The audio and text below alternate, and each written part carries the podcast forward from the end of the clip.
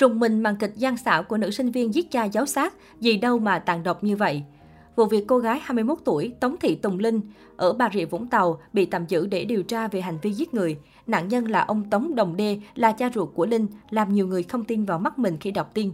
Mới đây, chú Hồng, em trai ruột của ông Đê, đã có chia sẻ với báo giới.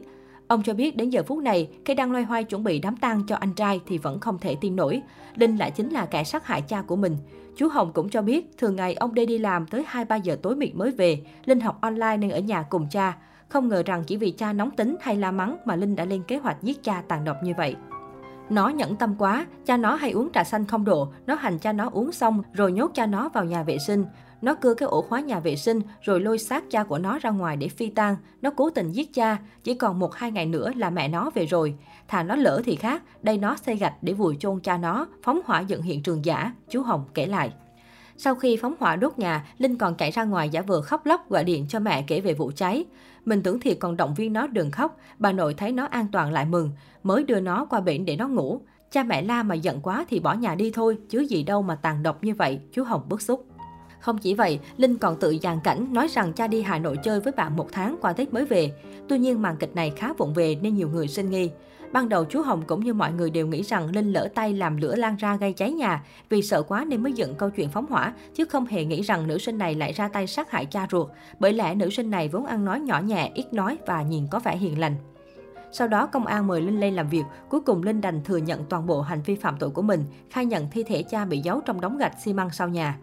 Trả lời vì lý do dẫn đến việc đầu độc chết cha ruột, Linh khai rằng vì bị cha thường xuyên mắng chửi, đối xử không tốt với mẹ Linh và Linh.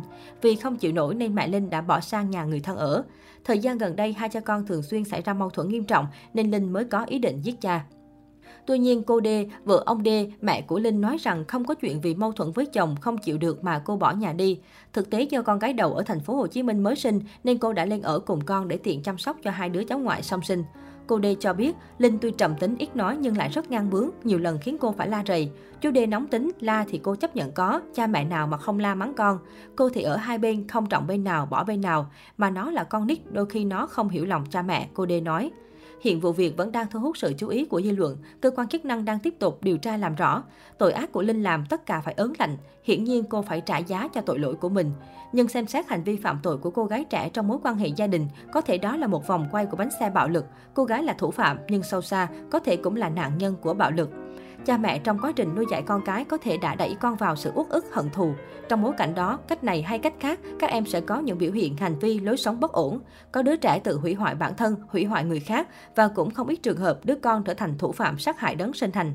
Quay ngược lại, trước cô nữ sinh 21 tuổi giết cha gây rúng động này, chúng ta đã biết đến không ít trường hợp con giết cha xuất phát từ hoàn cảnh phạm tội đặc biệt. Gia đình tan nát vì cha sa vào rượu chè đánh đập vợ con và đứa con trở thành thủ phạm giết cha sau thời gian dài chịu đựng dồn nén.